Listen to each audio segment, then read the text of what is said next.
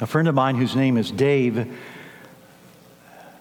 was asked by his pastor, he lives um, in a state far away from here, he was asked by his pastor to lead a Bible study. And he told him no because his schedule was jam packed. He did not have room for anything else in his life. But then a few days later, someone else asked him to lead a Bible study in his home. It was a husband and wife, and, and they had a good relationship. And, and strangely, my friend Dave thought about it and he really sensed that the Holy Spirit was saying, I know your schedule is jam packed. I want you to lead this Bible study anyway. And so he agreed to it. He said, We'll do it for nine months. I think it was the fall at that time. We'll go through the fall, the winter, the spring, but when summer comes, we'll, we'll bring it to an end. And so they agreed to that. So they began the Bible study in this home, these two couples. Soon, word got out and they found their house jam packed with people. 30 people were crowding into this house to hear my friend Dave teach the Bible. In this group of 30 people was a young woman by the name of Helen. She would come in every week, sit cross legged on the floor, would not speak to anyone. Her eyes were vacant, her cheeks hollowed, her face expressionless. She would stare at the floor right in front of her. The Bible study would be over and she would leave. This went on month after month after month when she was there. And she would come and she would take the same spot on the floor, the same vacant stare. Finally, it came time for the Bible study to come to an end. Fall turned into winter, winter into spring. The weather got warm, and they announced one evening that their Bible study was coming to an end. And this young woman, whose name was Helen, burst out saying, Why? Why does it have to end? And everyone was stunned. She speaks. and they were doubly stunned by the question that she asked. And then she said, if it's a matter of location, I'll open up my apartment and you can all come to my apartment. I just don't want this to end. Well, that was an open door to get more involved in her life. God had been working all along in her heart. So they got more involved in her life and they found out about her. They discovered that she was either the third or the, the fourth child in a family of six siblings. Her father had died many years previously, leaving the mother to raise all of those kids by herself. They had some kind of church background because uh, she uh, went on a mission trip and she was very excited about that mission trip. But when she came back from it, some bad things happened in her church and, and she began to drift. Then she got involved in the drug culture. She began to lead a promiscuous life. Hence, when she came back to anything spiritual, the vacant stare, the expressionless face, the hollowed out cheeks. She was wasted. It was as if all the life had been sucked out of her. I'm going to tell you the conclusion to this story in a little bit. But I can tell you this the combination of the spiritual gift that was exercised through my friend who had a teaching gift and through the love of the community is what began to revive her heart and to bring life back into her. And I'll tell you what happened to her life in just a few minutes. I would like you right now to open your Bible to 1 Corinthians chapter 13. If you did not bring your Bible today, you should find a Bible on the seat next to you. It's page 959 in it. And we're going to look today at this, one of the most famous passages of Scripture. As most of you know, if not all of you know, this is the famous chapter on the topic of love. Many things have been said about this chapter. Many things have been written about this chapter in the past 2,000 years. As I said, it is one of the most famous in the Bible. But one of the greatest things I heard was uttered just recently, just a couple of months ago, in our facility here. Pastor Matt Kessler was talking about it, and he said, People need to realize that 1 Corinthians 13 was not written for a wedding ceremony. It was written to help people focus and stay on track with the use of their spiritual gifts. How many of you have ever been to a wedding where you heard 1 Corinthians 13 spoken on or read? Can I look at all, turn around, look at all the hands going up here. That's right. I've officiated at a lot of wedding ceremonies through the years, and from time to time I've spoken on 1 Corinthians 13. It just goes, and it is a good passage to read at a, at a wedding ceremony. The, the, the groom and the bride, they will need to be reminded about what is written there not too long from that wedding date and they will need to put those things into practice. But when the Apostle Paul wrote those words back in the 50s in the Mediterranean world, he did not sit down and think, you know, I foresee that someday in Western culture there's going to be wedding ceremonies, and those couples who are entering into these marriages without a clue as to what it's about, they're going to need some really good guidance here. So I better write this down. No, that's not why he wrote this passage here. He wrote this passage here to help people focus and stay on track with the use of their spiritual gifts. Now, a couple of weeks ago, before Matt and the others they took off for Tanzania, I asked him if he would refresh me and, and all of us on why we did this series anyway on spiritual gifts because I thought it might be good to hear again why we've done it. You know, it seems like it was 10 years ago that we started this. I mean, it was back in September, and that's when it was 100 degrees outside, and we were waiting for weather like this. And so now here we come at the end of this series on spiritual gifts. And I must confess to you, as I thought about preaching this message, I thought, you know, this, this weather is so Christmassy, so thanksgiving. That's not a word, but I, you know, you know what I mean so thanksgivingness. So, anyway, I would rather give a message on that, but here I am giving the tail end of this message on spiritual gifts. But this is what God has in store for us. So, so why did we do this anyway? Well, here's some of the things that Matt and, and Britt and, and Robert and others shared. They said, We went through this series on spiritual gifts because there is a lot of diverse teaching out there on this topic. Some of it is helpful, and a lot of it is not helpful at all.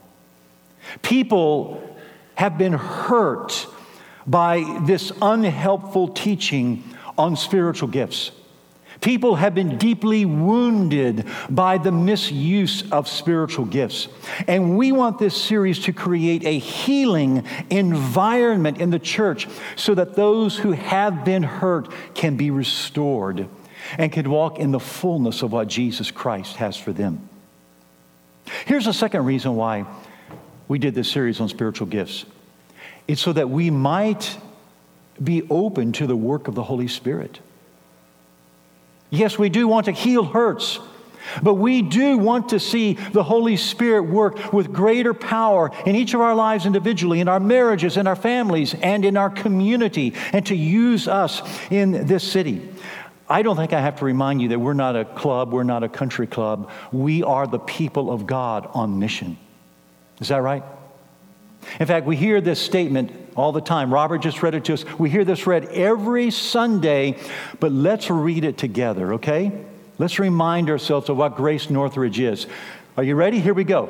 Grace is a gospel community enjoying the presence of God, making disciples, and developing kingdom leaders to live on mission.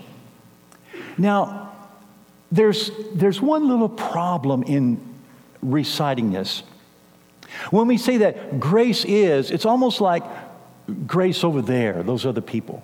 So I want us to say this again, but I want us to change a couple of words. I want us to say, we are a gospel community, okay? Here we go. Let's do it again. Ready? We are a gospel community enjoying the presence of God, making disciples, and developing kingdom leaders to live on mission. I think we all know this. This world in which we live is a world with immense, almost incomprehensible need.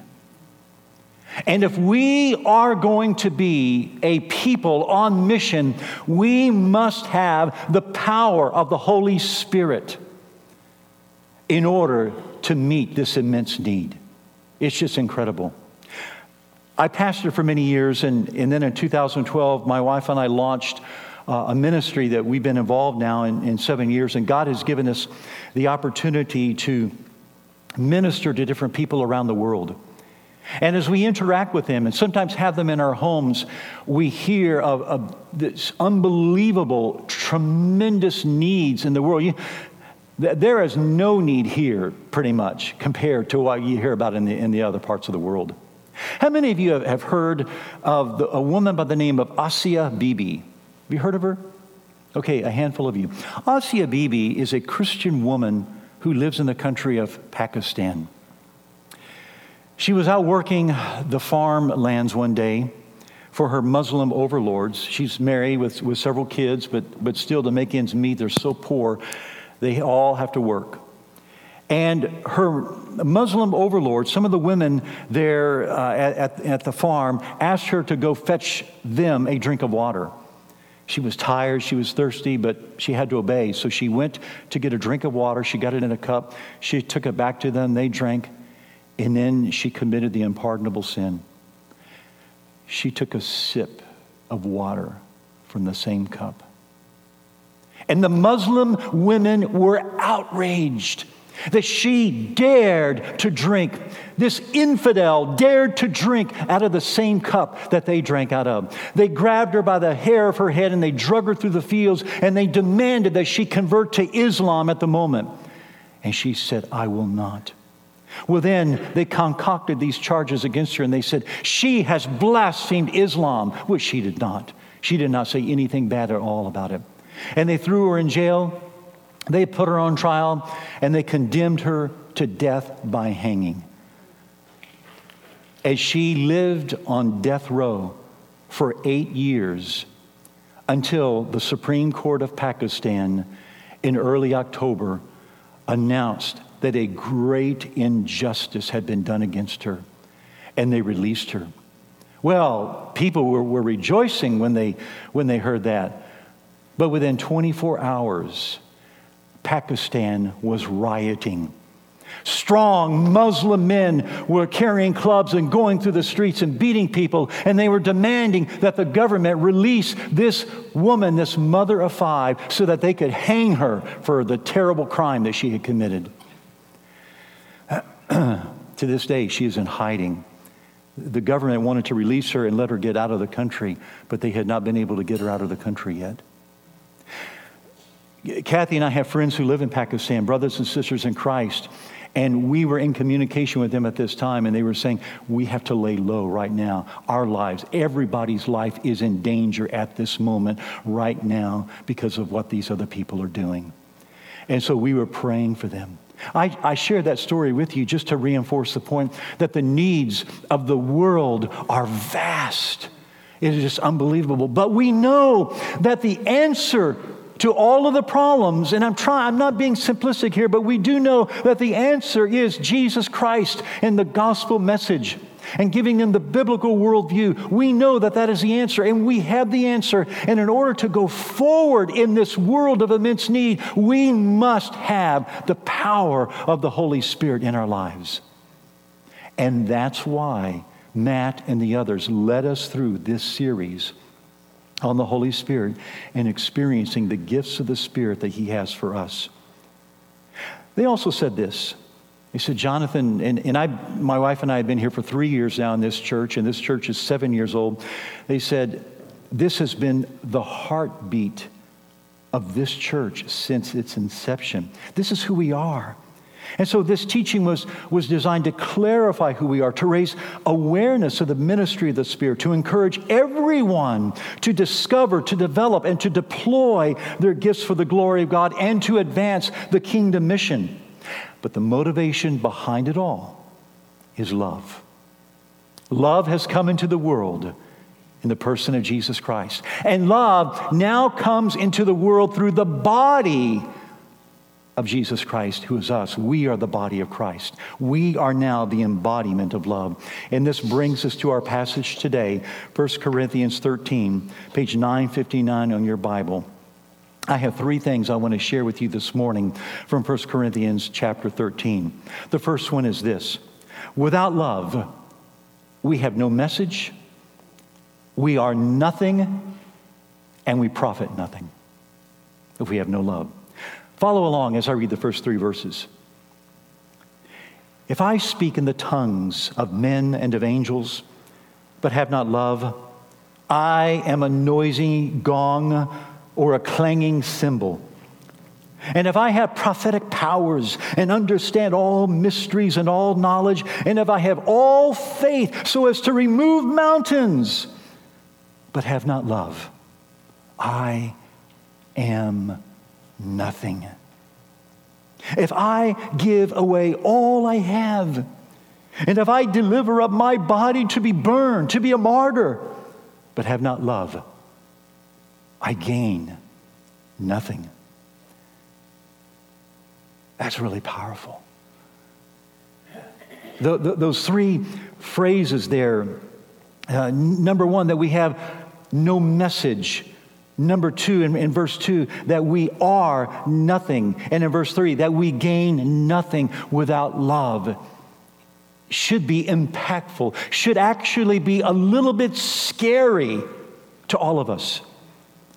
It was scary to me. I, um, I was raised here in San Antonio. My, uh, my parents led me to Christ when I was five years old. When I was 16, I devoted my life to Christ. I went forward at, at a youth service and I said, Lord, I'm tired of fooling around. I want to give myself exclusively to you and I want to, I want to serve you. And, and it wasn't long after that that people started coming up to me and, and saying, You know, I think you have the gift of pastor teaching. And uh, I didn't fully understood, understand at that time what it meant, but it was confirmed later. So at the age of 18, I, I moved away from San Antonio. I went up to Kansas City, went to Bible school there, went to the university there. And shortly after that, I became a pastor in in a church up in Kansas City. As a young pastor, I found myself during a season of life where I had a large amount of time on my hands, free, free time on my hands. And so I thought, how can I use my time best to honor God? And so I, I thought about something I should study. So I asked, what, what should I study? And then I asked myself this question well, what is the greatest command? And the greatest command is to love God with all your heart. And then the next is to love your neighbor as yourself.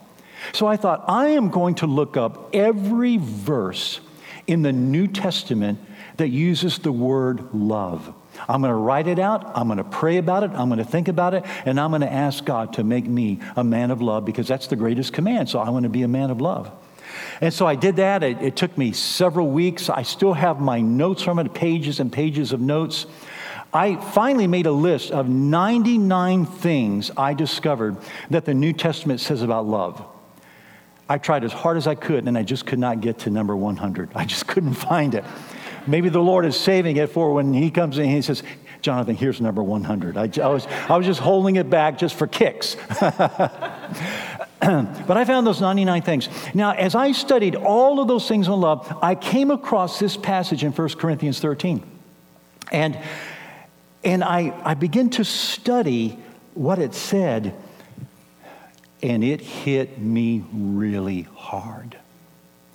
Because I was growing in my faith, I was growing as a young pastor, I was, I was learning to, de- I was developing my speaking gift, my teaching gift, and, and God was using me to have impact. And I was giving lots of teaching and lots of messages. But then He said to me, Jonathan, if you don't have love, all your messages are just a big old gong. How many of you remember the gong show? Gong. Back in the, what was that, 70s? What was that? Anyway, that's what you are. You're just somebody with a, with a rock and a tin can just walking around like this, uh, just a clanging cymbal if you don't have love. And that really, really pierced my heart because my life was about messages.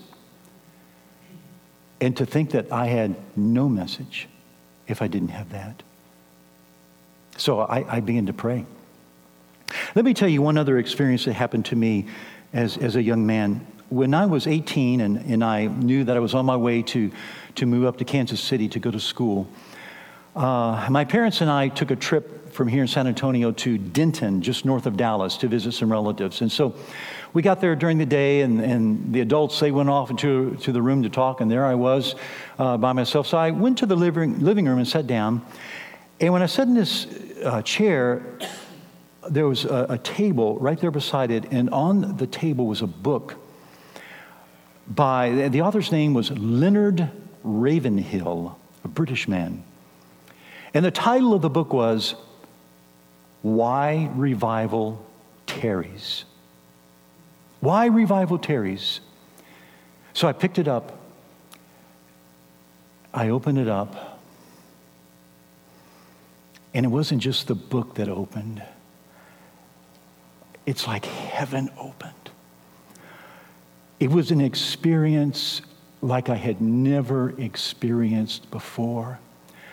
I began to read on the first page, and I'm sure I began to cry. I was just stunned by what I read as the Holy Spirit took these words and, and was, was really saying to me, Jonathan, I have a whole lot more in store for you than to be a nice little pastor in a nice little church. I want to use you to do great things in the world. And so that elevated me from, from one level of walking with the Lord to another level of walking with the Lord. And so I, I said, Lord, I want to do great things for you. I, I want to be used mightily for you. I want to be the I want to be like a great prophet for you. I, I want to be a great Bible teacher for you. I, I, I, I. Are you starting to get the point? It began to be about me. And then I was studying this and I came across verse 2 that says, If I have prophetic powers and understand all mysteries and all knowledge, and if I have all faith so that I can remove mountains, then I can have all kinds of biographies written about me, and I'll be quoted in magazines, and I'll be on television, and I, I, I, I, I. But the Lord really grabbed hold of my heart right here and it says, Look, you can do all of those things. But if you don't have love, you are nothing. And that was really hard to read. And then verse 3 if I, if I give away all that I have and if I deliver up my body to be burned, that was something I never aspired to, by the way, to give my body to be burned. But, but, uh, but, but, but think about it. If, if you give everything away, if you live like Mother Teresa lived, and if you are martyred someday, and when you get to heaven, you, and, and then you say, I have arrived, I am here, I was just martyred for Christ, I am here. You know what's going to happen? everybody's just going to turn away. Don't want to hear it because you didn't have love. Boy, that would be awful to give up everything and gain nothing in return. But that's what Paul says. And this passage just really penetrated my heart. And so I began to pray that God would turn me into a man of love. And I'm still praying it today. How am I doing on that, Kathy? Just so, so that's what I thought. So you keep praying for me, and I, I keep praying for myself. But that's the first thing. Without love, we have no message. We are nothing. We profit nothing. Let's go to the next one. The next one is this spiritual gifts fail. And even when they are successful, and when I say spiritual gifts fail, what, what I mean by that is that they can be misused. Spiritual gifts can be misused. And then, even when they are successfully used, they're only temporary. But love never fails. Love never ends. Love is always relevant. Follow along as I read verses 4 through 8. Paul says, Love is patient and kind. Love does not envy or boast. It is not arrogant. It's not rude. It does not insist on its own way. It is not irritable or resentful. It does not rejoice at wrongdoing, but rejoices with the truth. I need to stop you there just for a moment because I, I need to give a little mini message here inside the main message I'm giving today. I just want you to under, because it is so relevant for our time in which we live here in our Western culture. Verse 6, Paul says, Love does not rejoice at wrongdoing, love rejoices with the truth. A lot of people are saying all, like the old Beatles song, all you need is love. Is that the Beatles? All we need is love. Okay. All you need is love. Just recently, my, my wife went uh, for a walk with a friend, and her friend was saying, You know, all we need is just to love other people. Just love, love, love, love, love. And Kathy was trying to say, Well, we need more than love. And we do. It's good to be tolerant. It's, it's good. We do need more love. We, need, we do need to abound in love. But if we have love without truth, we are doing a disservice to people. A lot of people talk about marriage and how marriage should be defined. I, I keep discovering new definitions of marriage as I read stories of, of, of the news. And, and I, I read the other day that a man married a holographic image that he created. I, I, you know, okay. and a couple years ago, I, I, think this one is the best. A couple years ago, a woman married herself. And she was there with a wedding ceremony, and she had friends there. They went through the whole thing, and she married herself publicly. Now, we can roll our eyes at that, we can chuckle at that, and we can say, What are people thinking? Or we will just say they're not thinking. But it underscores the point here that we cannot just have love, we have to have love with the truth. Otherwise, we are doing a disservice to people. And so we must go forward with truth and love together to present the truth of God's word in the most loving and humble way possible in order to help people. And so that's what Paul is talking about here. So let's finish this list. Love does not rejoice at wrongdoing, it rejoices with the truth. Verse 7 Love bears all things, believes all things, hopes all things, endures all things. Love never ends. As for prophecies, they will pass away. As for tongues, they will cease. As for knowledge, it will pass away because we know in part and we prophesy in part. The point is this when we exercise the spiritual gifts that God has given us, we do them for a short period of time and then it stops. If we have a, a prophetic word or a word of wisdom or a word of knowledge, we do it for a little while and then it stops and it's fulfilled, it happens in their life, and then life goes on. Spiritual gifts are temporal, they are used for a little while and then they stop. But love never stops. Love is 24 7. We can always love other people all the time. And that's why love is superior even to spiritual gifts, which is why the, I entitled the message today, The Gift Above All Gifts and that's giving love to other people. Let me finish the story about Helen, the young woman who sat in that Bible study for all those months with that vacant stare. God was at work in her life through the combination of a well used spiritual gift and a loving community. And so when she burst out, Why does this have to stop? They knew it was an invitation to get involved in her life. And so they got involved in her life. And I don't know if they continued the Bible study in her apartment that summer. That's not really part of the story. But what did happen is they began to peel back the layers of her life. They began to get deeper into her life and to bring more and more healing to her life so that a few years later, she got married. And the man who walked her down the aisle was the teacher of that Bible study. And after the wedding ceremony that day, and who knows, maybe they read 1 Corinthians 13. but after the wedding ceremony that day, she gave my friend a plaque, and this is what the plaque said. When I reflect on our friendship, I am refreshed and confident that life is indeed worth the struggle. And my friend, who's now approaching 80 years old, said, I still have that plaque to this day, and it has a cherished place in my home. The combination of truth and love, the combination of gifts and love will set people free. Let's go to the last thing that I want to share with you this morning. Spiritual gifts are a sign of greater things to come. Listen as I read verse 9 to, to the end of the chapter.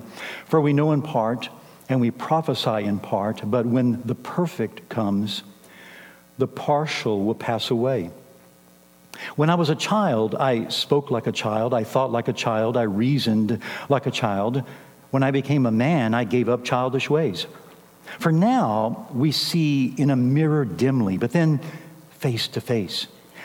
Now I know in part, then I shall know fully, even as I have been fully known. So now, faith, hope, and love abide. These three, but the greatest of these is love. What's Paul saying here? He is saying that the spiritual gifts that we use are a sign of the coming kingdom. The kingdom has come already. It's been inaugurated, but, but we're experiencing just portions of the kingdom of God. And one day, the kingdom of God will fully come into the world. Jesus Christ will return. There will be a new heavens and a new earth. All the pollution, all of the, of the impurity, all of the sin will be purged out of the universe, and there will only be a place of righteousness. We will have immortal bodies. We will see Christ face to face, face. We will live with him, we will reign with him, and then we will really be able to serve God. And Paul is saying, compared to that day, and as glorious as that day will be, what we're doing now is just child's play. And that's why he says, yes, get your spiritual gifts. Use your spiritual gifts. Bless others with, with your spiritual gifts. But just keep in mind, these are just toys compared to what we're going to have someday when Jesus Christ comes again. And that's pretty exciting to think about. It's at least exciting for me to think about when Christ comes again. And so that's why he concludes this. So now, faith, hope, and love abide. These three but the greatest of these, and even when we look at the spiritual gifts, the greatest of all of these wonderful things that are given to us by the Holy Spirit, the greatest of all is to be a person of love. So, as God gives his gifts, and if he doesn't give you one of the more spectacular gifts, maybe you get the gift of helps. How exciting is that?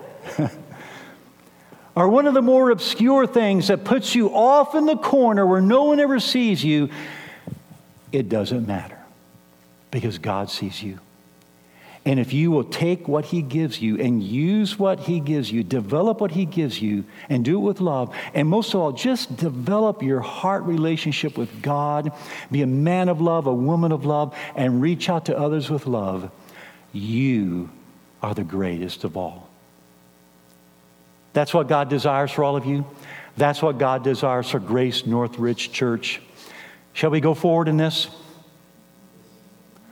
Well, a few of you want to. That's good. I know all of you do. Let's pray together. Heavenly Father, we thank you that you are so good. As your word says, you are the giver of good gifts. Every good thing comes down from you. And we bless you. We thank you for the Holy Spirit. We thank you for all of the wonderful gifts that you give us in this life. And we pray that we would be responsible with them, we would develop them, we would use them for your glory. And most of all, we pray, make us men and women of fervent love toward one another and toward the needy people of this world. And we ask you to do this. And today we confess that if you don't do it, we are lost. But we ask you in the name of Jesus to do this among us. And we pray all of this in his name. Amen.